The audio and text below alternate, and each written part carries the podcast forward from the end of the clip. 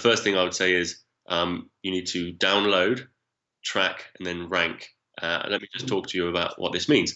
So, download means take a look back over the last two weeks of what you've been doing. Look in your to-do list. Look in your um, your calendars. Look in your uh, project management software. And just open up um, a Google Sheet and download all the things that you've been doing. You know, as, as many as you can. And then when I say track, is you're going to you know track your time for the next 10 days to two weeks. Um, every half an hour, write down exactly what you're spending your time on. This doesn't sound sexy, but this has literally changed my life and it's changed, you know, everybody that I work with. I put them through this exact uh, process, and they are, you know, absolutely blown away by Welcome to the e-commerce momentum podcast, where we focus on the people, the products, and the process of e-commerce selling today. Here's your host, Stephen Peterson. Hey, before we jump in, I do want to talk about uh, just two sponsors today. I'm going to talk about. I'm trying to not hit you with so many of them, and and I turn away 90% of them. So you know, the few I have, I believe 100% So I just want to make sure that's clear. But I'm talking about Amazing Freedom, and they're getting ready to launch their course. And um, if you have any interest in it, um, I'd like you to send me a private message. Um, they pay me, so I don't, I don't hide anything. Won't cost you any more. But if you come through my link, what's cool is um, a they pay me, but b you're going to get time with me and Andy, some personal time. Um, we're going to do a group call for anybody who's interested in uh, two hour deep dive, and we can get you know give you kind of a bump, little jump um, in the business, and you can get real personal and, and ask a bunch of questions. Um, in addition, I'm going to prep, if you send it to me, your first shipment up to a thousand units. Uh, you pay for the supplies, but my wife, my son, and I, we will prep your shipment, do a cursory inspection. And you know how important that is because when shipments come in, and we get shipments in by the truckload, container load, air, whichever, and sometimes they're damaged. And so we take pictures of it, send it to you, do a cursory inspection, make sure the boxes aren't crushed, give you some feedback on it because you've seen enough product over time. We can help you with that just to say, hey, you know, this is something you might be able to improve. Matter of fact, for example, I have a client that we're doing, we have to put a sticker on their product. And I'm like, why don't they just print that on there? Now, because it's expensive to buy stickers it's a lot of labor to put that sticker on and it's like that's a simple little tip that she probably didn't think about when she did it just you know um, and next time she gets that stuff printed it's like just get them printed and it's two-sided and well which side gets the sticker? Put the sticker on both sides right? You know just print it and make it look like a sticker. You can do that stuff. So that's an example of something that we can help with. So if you're interested in this course which 100% you should be if you're interested in doing private label um, is by far the best group. I'm in there with you.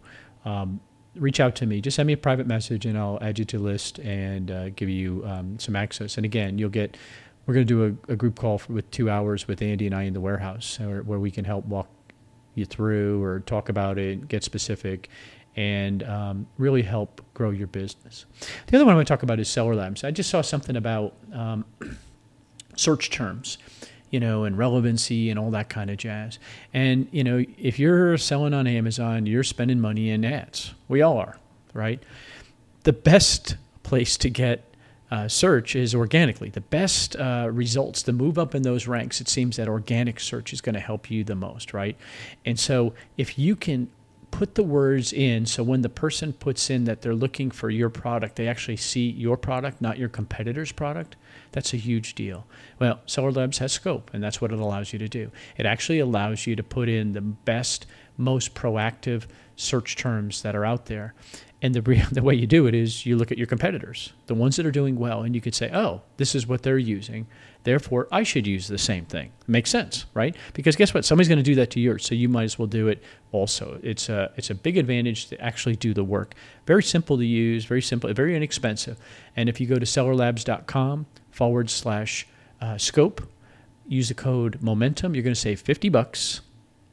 You're going to save 50 bucks, and they give you a couple free search terms, but to save the 50 bucks and go and try it and see if it's worth it. To me, you know, it's it's important, and, and we use it for not only for private label, we use it for wholesale, and it's really helped. Again, if you're a wholesale seller and you can improve a wholesale listing, you win. Yes, your competitors who also sell on that product win too, but it doesn't matter. You win.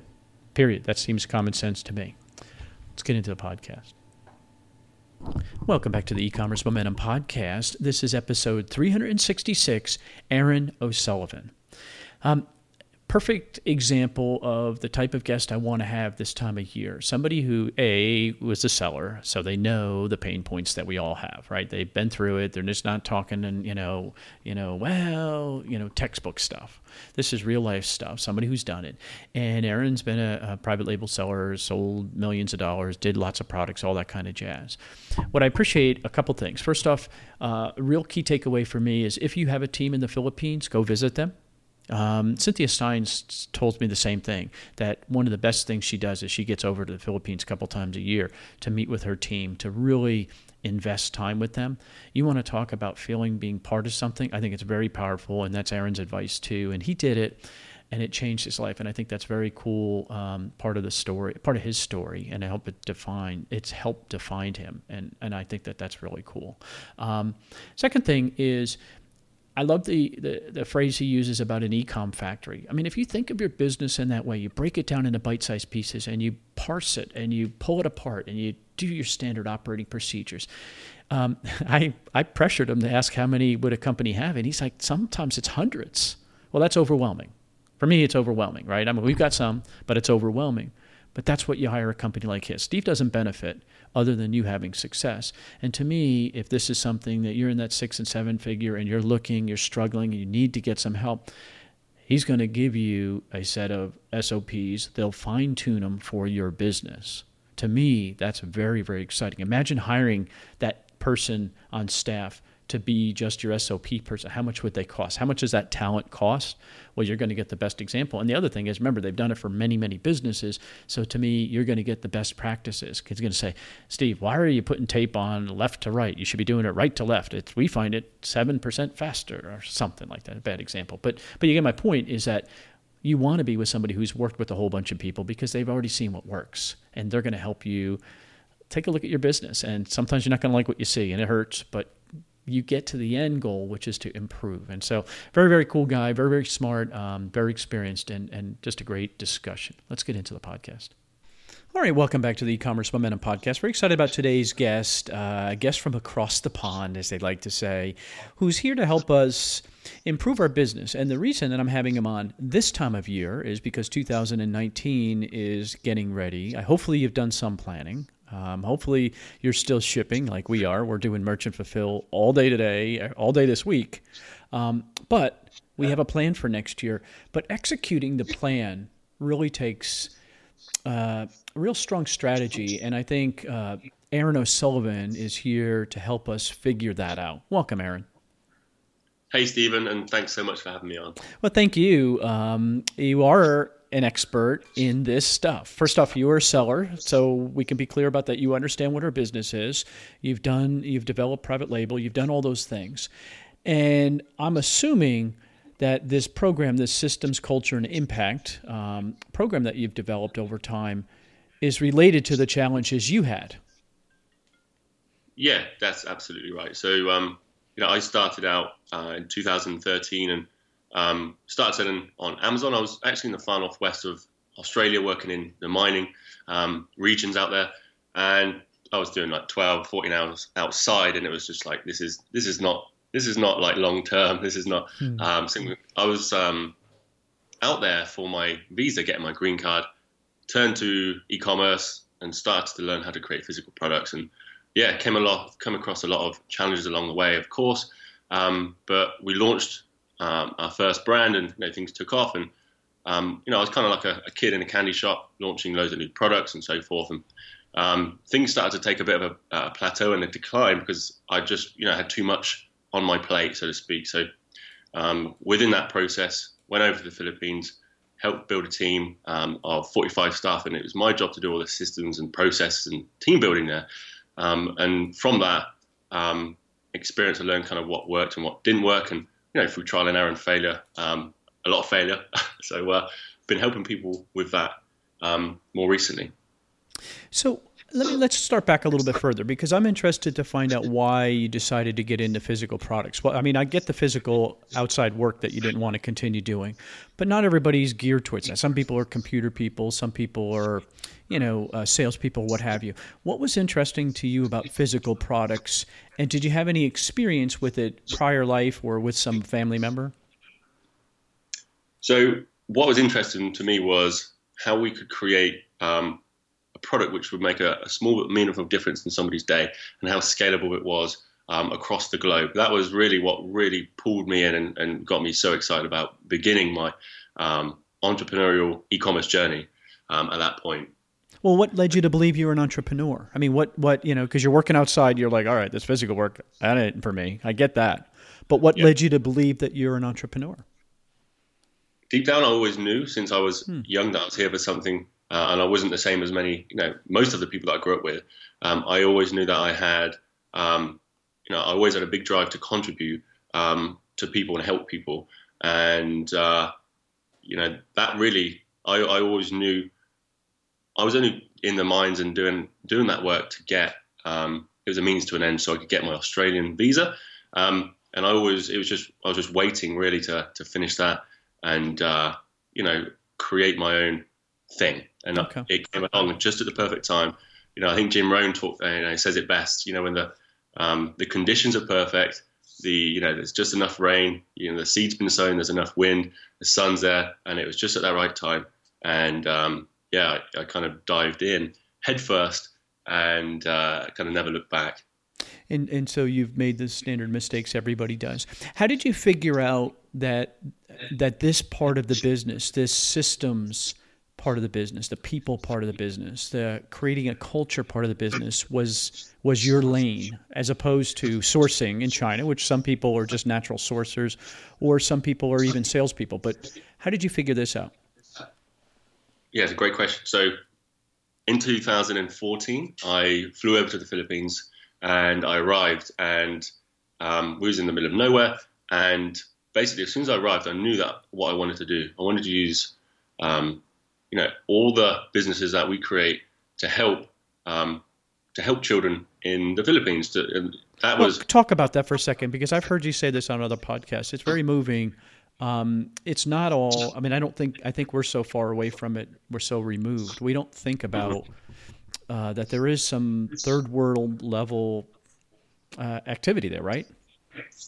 Yeah, totally. I mean, the reason when I landed in the Philippines, I knew you know, something changed in me fundamentally when I arrived. I'd never seen poverty as extreme as that, and I would, you know, we had these businesses which, you know, you know, know, maybe two years ago, um, I learned how to create brands and make profit out of out of thin air, and I was like, if I'm going to create something, I want to use it as a force of good to, to help these children. I'm a father myself, and uh, you know, that was the first thing which I realized when I kind of arrived in the Philippines, and when we started to started to build a team and started to uh, really, you know, kind of grow into a leadership role, I realized that's what kind of my strengths were. And you know, I've always been really good with with people and always want them to do the best uh, and to, to support them and lead them. And ever since I was a kid, I always had, um, you know, through sport and you know, I was always kind of the leader of the team and the captain and so forth. So it just made sense to me. You know, um, that's kind of what made me fascinated with how to um, how to grow a team that can all move towards a common outcome together and all you know and nurture them to you know become the best that they can be in that role.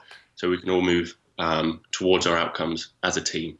So it was really in that process of going over there um, and experiencing it on the ground and working closely with people that I realized that this is actually what I really love to do. And uh, just been fascinated with businesses that have been able to create amazing cultures um, you know throughout the years well, I, I think if you didn't do that, it wouldn't have be you wouldn't be where you are because getting you know we can all go on uh, Odesk or whatever it's called today and and hire uh, uh, people from the Philippines, right? It's very simple to do, but you lose something because a most of the time you don't even Skype with them to see them face to face. You you lose something with it, right? That you don't make that real connection as a team, and you're always like, well, are they part of the team? Are they not? But physically seeing them face to face, that's got to be moving for them also. That you took the time. You know what I mean? Absolutely, and you know, I think it's an absolute um, honor and a, and a, pleasure to support and help, you know, grow um, people in your organization because ultimately, you know, if you're employing you know people overseas or even you know locally to you or in the Western world, you know, you're like a, a big deal for them because you know yeah. they're part of the team and you're moving forward towards a common outcome. So it's you know it's you know I don't take that lightly, and you know that's something I kind of learned when I was over there. It's it's really an honor, and you know we're changing, helping change their lives, um, and helping them grow as people, which is just you know incredible. Yeah, that's a that's a big moment, at least in my life too, is anytime you can do that. You know, I think of uh, Cynthia Stine as somebody that goes to the Philippines and meets with her team on a regular basis. Is that something now that you're seeing more of, and are you recommending it to clients that if you are going to develop this team, that you really do want to invest time with them and really, if you want to get the best from them? Right. Yeah. So I think it's incredibly important to have um, within any kind of team to have regular communication rhythms. You know, no matter kind of where you're at. If it's just you, if it's just you know two partners, then there needs to be the more structured you can be around how you commun- communicate on a frequent basis, um, i.e., with um, you know weekly, we call them workshops. So if we have a team workshop, um, it'll be start of the week to plan. Okay, what we're going to be doing for the week hmm. ahead, um, and you know your daily scrums you know, quick 15 minute stand ups each day to see where, you know, where we at, where are we in regards to where we're going. Um, and just always having clarity on, you know, what the outcomes are for the year ahead, the quarter, the month, and, you know, what we're doing this week to move us there. Just reverse engineering uh, where we're headed as a team. So I think it's really strong. I love that. Start your week with a strong team workshop. That's such a powerful statement right there. Um, might even be your uh, the title of this episode because I like it so much. It's it really. You're right. You're starting the week ready. Everybody knows what we're doing this week. Everybody's on the same page. And hey, you know where are the problems? Where are the challenges? Where are those pinch points, as I like to call them? Well, let's talk about because uh, you know I've been reading some of your blog stuff too, which is phenomenal. And again, uh, and I'll give links. It's systemscultureimpact.com. Um, I love the phrase the ecom factory because it used to be building an Amazon business was the place to be, right? Or back in way earlier, it was building an eBay business, right? Or then building your own website and then turn into Shopify and all the rest of these BigCommerce and stuff. But now it's, uh, or Facebook now, right? Uh, Instagram, you can sell. It's really building a presence on all these things, right? And so when you're thinking about it, I think the description, the visual description of a factory is a real strong um, visual aid for me, and I like the phrase "ecom factory." Walk us through that, um, where that comes from, and what you know, because we have a lot of small listeners or small sellers, uh, part-time sellers like myself that are on listening to this, and then we have big sellers too. So, can you kind of walk us through that? I totally can do that. It'd be my pleasure. So, um, I like I'm a big visual person, and sometimes when we're so close to the, the trees, we can't see the forest, right? And what I mean by that is, um, you know, that statement's kind of overused, but if you think about um, your business in a way where you can look down it down on it from a bird's eye perspective and understand, um, you know, all the moving parts to your business, you'll realize that, it's you know um, made up of all different kinds of systems, and like any any result in your life, effect, a good effect or a bad effect, is a result of a system which is in place and working, or a lack of a system that is, you know, or one that's not actually, uh, you know, efficient. So, if we map our business out in in that visual way, we can start to see where the constraints are in the business and where the bottlenecks are. And um, a big revelation for me is um, I read a book uh, a while back now called The Goal by Eli Goldratt, which is absolutely legendary. Um, he is Jeff Bezos' top three books he gives to all of his strategic uh, staff. So if you've not read it, you need to get it because it's incredible. Um, but that book really helped me understand um, the strength of the business is determined by the, the speed of the bottleneck. And that's what hmm. businesses do that grow, you know, like Amazon have done. They consistently find, you know, the, the weak, you know, the, the biggest bottleneck and allocate all resources to fix it and make it more efficient, and then the next one, and the next one, and that's what you keep doing to increase throughput, which in our world is typically, you know, sales and profit. So I'm giving you this context um, because in the book, The Goal, it's it's a parable around um, a factory out in the United States, a manufacturing facility, and it just goes through. It's an incredible book, and it teaches you how to identify the bottlenecks, aka constraints, and then how to kind of fix them.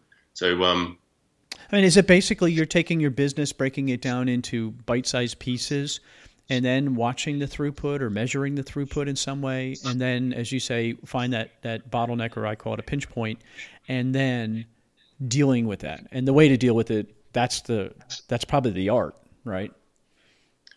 Yeah, well, it's it's it's an art to you know I find it useful to to have a visual of the entire business, hmm. all the moving parts. So Amazon e-commerce, you know, we're talking about if, if we went from left to right, it's you know you can map if you think about it, kind of like a an org chart. Um, this is what's been helpful for for us to to put that visual on it. You've got all the different areas of the business, you know, the product related stuff. You've got you know the kind of um, operations, the, you know, the finances. You've got the um, marketing and sales aspect. If you map that out onto an org chart, it, you know, you can use that uh, as a guide to, you know, look at it as a factory. So if this is everything and this is all the roles and the kind of responsibilities of our company, where on that org chart, or your, if you're looking at it as a factory, where is the bottlenecks right now? Where are we needing support? And that can help you identify and then basically try and uh, alleviate them bottlenecks to increase the throughput or the um, the uh, you know, increase the amount of money your company can make. Hmm. You know, I, I, think most people would relate to this is that they're probably the bottleneck, right? And that's what they usually find. So a lot of companies have decided to outsource certain services. Now, if I'm correct, you offer some of those services. Am I correct in saying that? Right. So the reason that we we kind of um, I talk in this way of you know visualizing where the constraints are because we've done this over the years again and again, and we've um, you know we've realized that a big sticking point for sellers that are growing their e-commerce businesses is you know they're great visionaries. A lot of the time, they want to be focused on product creation. Um, they want to be focused on marketing and sales, but they get caught up in the day-to-day operations and the details. And you know, I know I did when I, you know, way back when I when I really started to have issues, and I realized for most people it's not something that they enjoy. So things like you know inventory management, you know chasing shipments, um, printing labels, chasing suppliers, you know, and all that stuff to do with end-to-end uh, inventory management. So it's a big we, bottleneck for a lot of people. Yeah, big it's a, it's a right pain in the backside for most, and um, you know once once you've got a business and it's it's really starting to grow, and you've got um, you know trying to launch new products, you're you're trying to open up new marketplace and so forth, but you're dropping the ball on your inventory management, and your listings go down, and you know your cash flow stops for these. In, in some cases, your best-selling listings, and it, it can be um, you know a real big challenge. So what we what we do is we just remove operations like inventory management and customer service from uh, kind of high six and seven figure sellers' plates so they can get to creating more products, opening up new marketplaces, and, and building their assets like their email list. So let's talk about inventory management because in the old days, back in the when I was in college, I worked in a factory a little bit, and I remember they had you know in-house departments that handle that. Lots of in-house people touching inventory, always doing counting, always doing different things, tracking, tracking, tracking, work in progress, right? Um, you can do that remotely now. Um, the is it a special software that allows you to really get your hands on it, or is it, or are we back to that communication uh, that you talked about? Can you walk us through that? Yeah, totally. So, um, in the context of it, so we have like FBA trained team, and we just methodically remove inventory management and then customer service. But what we do is we, we hand them a filing cabinet of SOPs that we've built up over the years and refined, and just personalize them to oh, our clients' businesses. So our team, we have the system, we have it all there, but we just tweak it to fit the specific client um, and keep them updated for them. So it's kind of like um, kind of like a bolt-on operations department to companies, so they don't have to worry about finding finding staff, hiring, training, and and onboarding and so forth. So yeah, that so, would be part of it, right? Well, on the onboarding process, you would say, well, you know, do you have um, give you a bad example forklifts and packaging and all those all those different little things that could make my business sharper than yours or vice versa then you can fine tune that system and you build me a custom set of SOPs is that right that's right oh beautiful because that's a big issue we all know it. Everybody knows that that's the number one thing everybody's saying that you must do. A is, well, two things. One, do monthly financial statements. Two, build out SOPs. Um, and to have those SOPs, most people are stymied when they try to start because it's it is overwhelming when you think about how many SOP how many SOPs does a standard ecom company have? Oh, there's ultimately there's there's it depends on the complexity of the business, but you know, it's not uncommon to have hundreds okay. Hundreds. All right, yeah. you're a couple person operation. Even though you, you know, as you say, they're doing mid mid six figures, mid seven figures. Um, you still, most of these companies are really tight, right? You know, they're they're so tight because good people are hard to find and keep and re- retain. Um, to have to take the time to build out hundreds. Have you ever estimated how long it would take for somebody to do that? Um, well, it does take. Oh wait, it's taken us ages, like years. So to um, to get them to where they are today, at least. The challenge is with SOP creation, it's ensuring that um, they're being created kind of correctly that can scale. Um, because what happens a lot of the time is people begin SOPs, they create a couple, and then they lose them on their hard drive or their uh, mm-hmm. or their cloud, and then you know they never get used.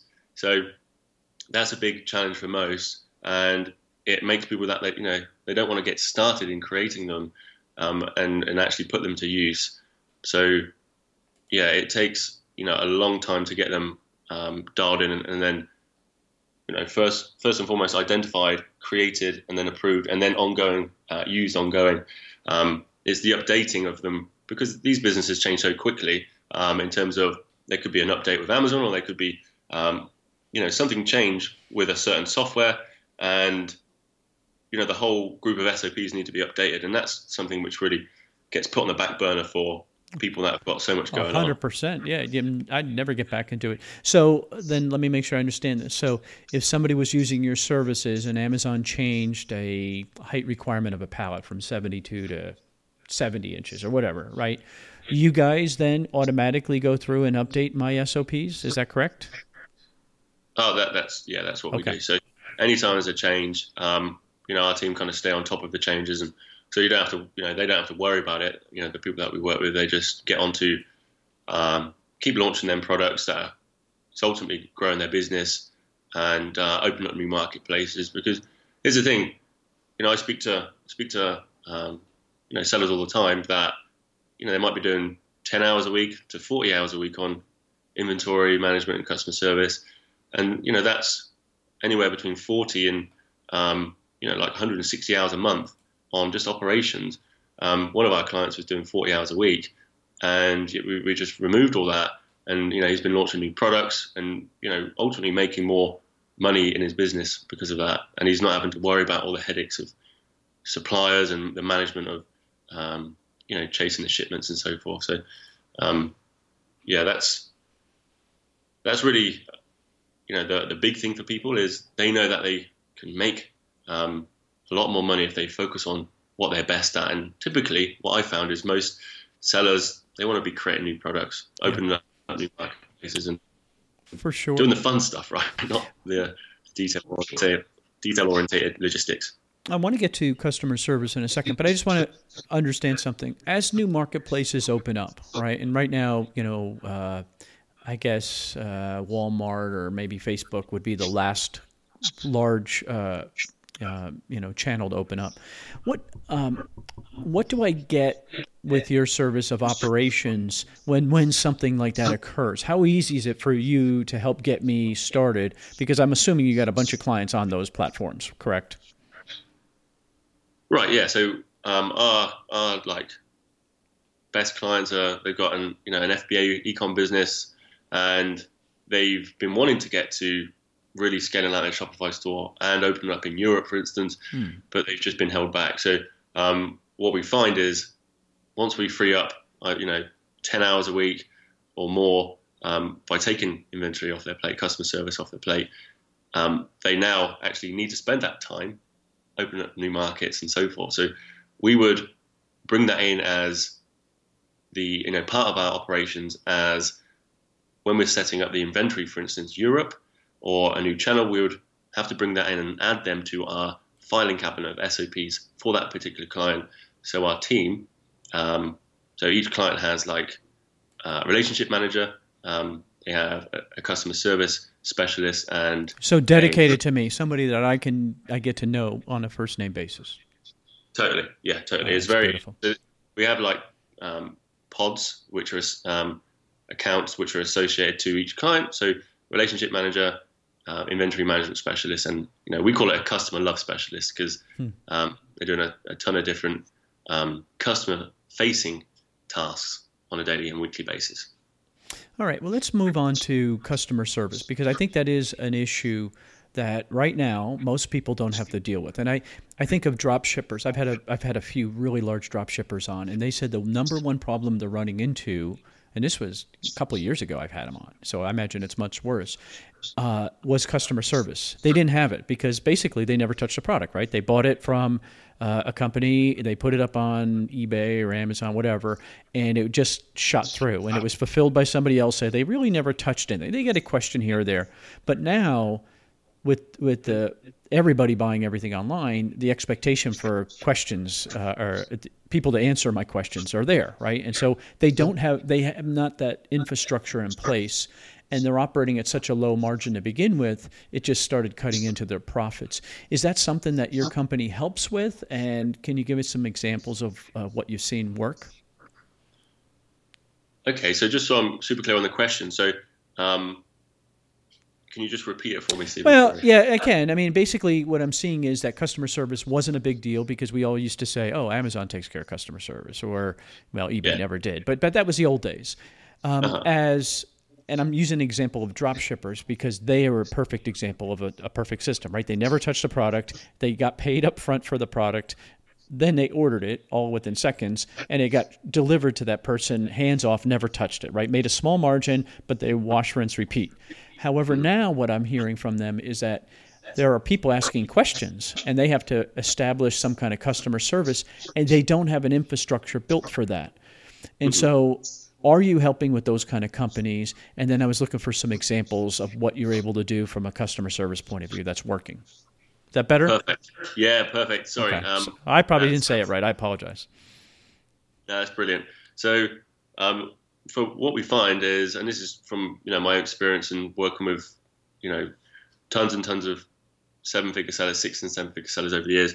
Um, you know, there's always going to become a point where you know your customer service income and inbound inquiries does um, you know pick up, and you know most people think that it's just answering emails, but um, for us, at least we you know, the customer love system is what we call it.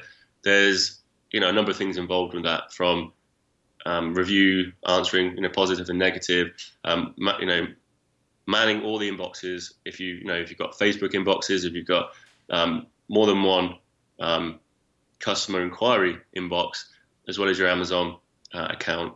So that's a, to name a few. You've got your refunds, your you know um, fulfillment orders. You've got you know everything in between that a customer service rep can can kind of do. So with that, there, you know, in my eyes, is definitely a need for um, an agent or two to help you. Um, obviously, if you've just got um, things are picking up, then one should be enough. But if you are actually going to be going ahead and answering the customer service emails yourself, and you've not yet got a, a staff member, and you're looking to hire a, a customer service based type person, then just start documenting what you're doing hmm. as you go. So you can build up some kind of step-by-step SOPs as you go.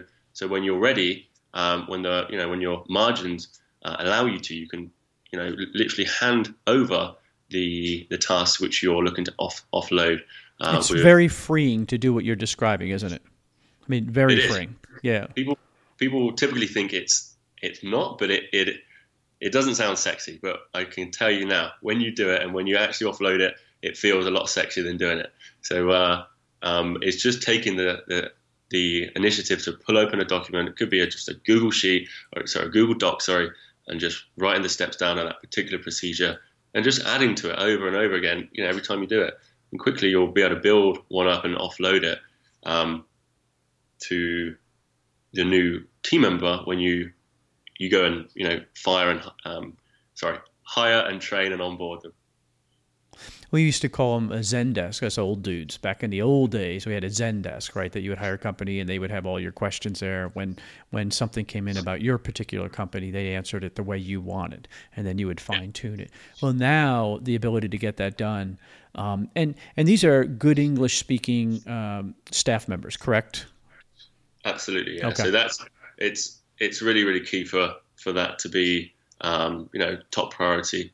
So in terms of how that happens because it can be difficult when you've got, um, you know, for instance, one of the guys, one of our clients, he was doing 27 hours a week on customer service. He was doing 500k, about 450k actually a month when we first met him, um, and he was doing 27 hours a week on customer service. Um, so that was a huge opportunity for him to get that office play because hmm. within that 27 hours he could launch easily one or two products a month and his typical product launch, you know, was bringing him anywhere between 30 and 50k in sales per month. So there's a huge opportunity there. If you're spending, just say 10 hours a week on uh, operations, and you know that you can bring in just 20k per product that you launch per month, then over the year that really really adds up. Oh, for so, sure. The other benefit to me, I mean, this is when you're not so close to it, where I'm sitting back and you're feeding me the customer service, I'm seeing a report, these are the questions that are getting asked, I'm recognizing that I'm not effectively communicating with my product. So maybe it's a packaging issue, maybe it's my instructions, maybe it's something else I can do to pre answer those questions. Because I think about Amazon saying every contact is a fail right? That means we didn't do it right. You shouldn't have to contact us. We should make it all easy. Well, that's an opportunity. And when you're so close to it, doing all that work yourself, you never see the patterns. You don't see it because you're just, it's right in front of you and you just can't see it. That forest through the trees, back to your example, right? Yeah, totally. Um, and that's what we found. I mean, our client, he came to us, he had like, it's going to sound crazy, but he had like over 400 canned responses um, that he was using, wow. and they were all over the place. So we took, you know, took the system, um, improved it, removed it from his plate, and now he's launching new products and and, and really uh, scaling his uh, scaling his brand even further. All right, so so customer service and then inventory management or operations does seem to be uh, the two areas that you specialize. Is there another area that you really help uh, businesses? So that's where we are now. We're going to be kind of bolting on new services down the line, and because let's be honest, there's a ton of stuff which is just tactical and not strategic with things like product launches and um, you know a lot of people don't want to be doing um, the day-to-day firefighting areas of the business. So there's a lot of scope for how we can help people, but for us, we found that most people, the biggest opportunity is the inventory management. Um, so you know, a lot of people that are not have not got um, their system dialed in with their inventory, they can get hit with like long-term storage fees and stuff like that, and listings go down. So that's what we want to help people with initially. You know, down the line we could add in other other other services too. Well, because you're you're just putting as you see these pain points come up again. I mean, I guess that's the beauty of sitting in your place. You're seeing all this, right? Um, and so you get to see uh, right up a, a pattern across a whole bunch of businesses, and then you can address it. To me, that's very powerful. All right, so talk to me about um, one of the cool things that you have is a uh, a cheat sheet that you offer for free, and and I'll well we can just we can say what the link is now. But you offer a launch, a product launch cheat sheet. Your term, right? I think you call it the ultimate cheat sheet, not the not the best, the ultimate one. yeah, it's, it's been really humble when I read that. Yeah, well, uh, you know, hey. No, but um, yeah, it's it basically gives you a start on system. So um, in this example of it's it's how to set up a system basically and how to improve over time. But I used it through the context of product launches because um, it's kind of more attractive for people to get dialed in and um, it's kind of easy to follow. So it's like I think it's like seven pages um, PDF and it's uh, real clear on how to get started with systems to get stuff off your plate, get organized, and so you can keep scaling. So um, yeah, check it out. It's at systemscultureimpact.com forward slash launch, and you can grab a copy um, at your leisure. Well, it, it, what I like about it, because I did, um, is you're basically putting it in perspective for people. Because again, I think most people get overwhelmed. They start with great intentions, um, and I usually find most processes work for about two weeks, and then people revert back to what they were. So you're basically saying, no, let's build a new framework. Let's just a new i mean it's probably that tony robbins stuff coming out in you build a new framework get a whole new perspective and then follow it and then boom wash rinse repeat right wash rinse repeat that's it, totally. I mean, if I can help, you know, what we're all about is how can I help, you know, incredible entrepreneurs to get stuff off their plate, get organized so they can go and create the impact that they're put on the planet to create. And I've seen it time and, time and time again. It's happened to me over the years, being bogged down with the minutiae, with the details, which um, a lot of entrepreneurs, people like us, don't really like. So, um, you know, this cheat sheet will show you how to get started and how to, to, to offload some of these tasks and set up a system so you can do what you do best. It's the perfect time of year, right? So here we are, right? The end of the year is coming along. Um, hopefully, everybody had a great Q4. Um, and they're looking at, I call it a Q5, January, February, March, right? It's another opportunity to sell what you have, get rid of some of your mistakes, but really launch, right? I mean, it, that's fine. Um, but I think launching your business in a better way. If you what what what didn't work this year, and fix it for next year. And so I think it's very powerful to have a plan. And so um, uh, let's, let's just get this right. So it's systems with an S, cultureimpact.com okay, is your website. There's a whole bunch of information. There's blogs, there's podcasts that he's been on, a um, whole bunch of them. Uh, really good, strong, a uh, lot of good content. Um, and then you sign up for this uh, cheat sheet. All you have to do is give him his email, your email, and, and you get this. And it's really great. I mean, it really has a lot of actionable steps in there. And so put all that out there. And are you on Facebook that people, if they were had to get in touch with you, or is it based, best way to get you is on that, that site? Yeah, I'm on Facebook. So if you have any questions whatsoever, you know, reach, you know, type Aaron O'Sullivan, and we've probably got you know a few friends in common. So just add me and you know shoot me a message. Okay. Um, if not, head to systemscultureimpact.com. Okay. And so the goal of this podcast is to help people who get stuck. And I think, again, for this time of year, this place where we're at, um, you actually have you could help launch people who were stuck um, with a whole new year and i'm very excited about that. So can you give us a short approach that you would recommend for somebody who's kind of like aaron i just don't know where to start i would love to. I would love to do that. So um, the first thing that if, if you're in a place where um, things are you know beginning to be overwhelming you know you've got a lot on your plate and you're looking to just get things, you know, get some quick wins, get them offloaded, uh, the first thing I would say is um, you need to download, track, and then rank. Uh, mm. Let me just talk to you about what this means. So download means take a look back over the last two weeks of what you've been doing. Look in your to-do list. Look in your um, your calendars. Look in your uh, project management software. And just open up um, a Google sheet and download all the things that you've been doing you know, as, many as you can. And then when I say track, is you're going to you know track your time for the next 10 days to two weeks. Um, every half an hour, write down exactly what you're spending your time on. This doesn't sound sexy, but this has literally changed my life, and it's changed. You know, everybody that I work with, I put them through this exact uh, process, and they are, you know, absolutely blown away. I was going to say it's got to be eye opening, uh, painful to look at sometimes hey Stephen, the first time I've done this, it dented my pride massively. I thought I was, I thought I was being really productive, and I was, you know, um, but you know, dented the ego a bit. But what it what it done is it gave me awareness, and I was quickly to be able to see all the areas where I frankly shouldn't be working on, which is not moving the business forward. You know, the bottleneck type areas of the business, um, as we talked about uh, earlier. So download is the first piece. Um, look back over all the stuff you've been doing. The second is track your time for 10 days uh, to two weeks. And then you're going to have basically a long list of items that you can now rank. Uh, so, what I mean rank, I mean put in order of highest um, frequency at the top and lowest value. So the things that come up the most and most often, you want to put them at the top. And basically, under the top 10 things, you can draw a line, which is your strike list of things to get off your plate. So you can get some, uh, you know, the immediate time and energy and um, effort kind of ROI will be immediate as soon as you offload these. Let me ask you a question there because this is important. When you look at the people that have, you put through uh, this program, those top 10 things that they were working on, how significant of their week was it? What did you find? Just a guess.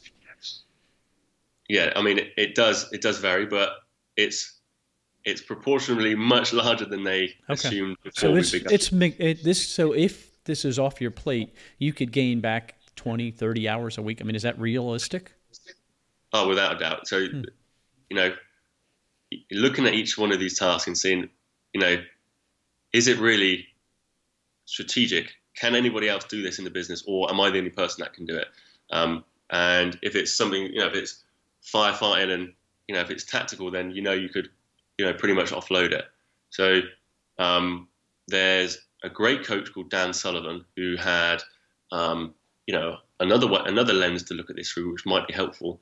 So once you've downloaded and you've tracked your time and you've you've got all the tasks out in front of you and you've ranked them in order, and next to each task, you know, look at it and assess whether it's something that you know you're incompetent at, which means obviously you don't want to do it, you don't like doing it, and it can be removed from your plate. So that's the first kind of lens to look at it through. The second is, are you competent at it? And there's so many things on people's plates that I speak to. Yes, we can do it because we we've got good in it, and there's nobody else that can do it um, as good as us yet. And these are the kind of things that we hoard onto, and we, we don't like to offload. So that's the second label. Are you, know, C for competent. The third would be an E for excellent. So this is, are you excellent at doing these tasks? And you know, these could be kind of more high level things, um, things that you're just so accustomed to doing. But ultimately, they don't, you know, fulfill you. They don't make you, you know, really happy when you're doing them, and they don't. Um, they could actually be offloaded. The, the fourth label is your zone of genius. So this is what the thing that nobody else can do in the business. That could be product creation. That could be, um, you know, building relationships with with um, influencers or building uh, business partnerships, things which are you know really high level that you do best, and that would be your zone of genius. So once you've got this list, look at him through that lens, and anything with um, an incompetent label or competent or excellent, you could be really looking at them through a lens of, you know, what's what of these can I remove uh, first, and you know that can be um, added so you can methodically remove them from your plate. I mean, do you do you look at it through so because that's probably a pretty wide swath. Do you then focus and say what brings me revenue or what brings me profit or you know I mean how do you narrow that down uh, because it, you can't tackle it all. You're maybe my list is 25 things. Where do I start? Maybe that's a better question. Yeah, so I would where there's the highest frequency, the thing, the tasks which come up most often with the lowest value in terms of okay. profit generation. And you know everybody's slightly different in, in what they do best but for most people i work with they want to be spending time creating products and and really you know designing the marketing strategy um, to get them visible and buyable whether that's on amazon and you know, shopify and so forth. So does that make sense? No make, I think it makes perfect sense. So again we're going to download it and this is painful, but you know what? I think back to Dan Miller, uh, the Dave Ramsey fame, and Dan Dan's advice was always like he would take November and December and look at everything he's done, basically the same system, and then get rid of the lowest uh, deliverables. And he said, you know, while some people, even though they were profitable, his theory was, I can't wait to see what replaces it. And to me, that's what gets me excited about what you're saying. The same, basically the same thing is downloading it it, a you get you get your arms around how big it is and how what you've created. It is what it is. Mm-hmm. But then tracking it, I think that's going to be the most powerful thing. Painful to do, but then you're going to see how much YouTube you're watching, or you're going to see how much uh, packing boxes or whatever, right? And then um, ranking it. I think you know the ranking is a little subjective but I think the way you, you gave us two two ways to look at it, I think, is very powerful. And again, imagine picking up 30 or 40 hours a week or 20 20 or 30 hours and what could what could it replace? What could you do instead? To me that that's exciting. Very very exciting. Absolutely yeah. So that's you know the the, the one takeaway if you've got a lot on your plate download track and rank and then uh, understand what is your strike list and then methodically get it off your plate. Um, so you can focus on creating new products and launching them. Whatever you do best that makes the most money for your business and what you still love to do. I mean, to me, that's so important that you actually love it too. Okay, so uh, again, I'm going to put Aaron's uh, contact information, um, his Facebook thing, but again, it, the website is called systemscultureimpact.com. Uh, forward slash launch would be that download, which I did, and it's very powerful actionable steps right there. Cost you nothing but your email. Um, and man, I, I, really appreciate it. I really appreciate you taking the time um, to help us move forward in our business, Aaron. Really do. Hey, Stephen, it's been my pleasure. Absolutely loved being here and um, just thrilled and honored. So, yeah, if anyone needs help, um, I'll be more than happy to point them in the right direction. Take care. Tony, what a great guy, uh, great experience, and, and download that report. Um, I did the ultimate cheat sheet. It's really strong. That's why I told him after the call. I mean, who's ever doing his graphic is phenomenal because that I'm a visual learner, and I love uh, that visual, you know, impact of me just following it and the colors and everything, just making it easy. It's like I can see um, each box and just start ticking boxes. I'm really good at ticking boxes, and so very very helpful. Um, so Again, his uh, uh, website is systemscultureimpact.com forward slash launch. You'll get that um, report. And if this is a service that you can use, again, I don't benefit other than you having success. Um, and I think that's very, very cool. ecommercemomentum.com, ecommercemomentum.com. Take care. Thanks for listening to the e-commerce momentum podcast. All the links mentioned today can be found at ecommercemomentum.com under this episode number. Please remember to subscribe and like us on iTunes.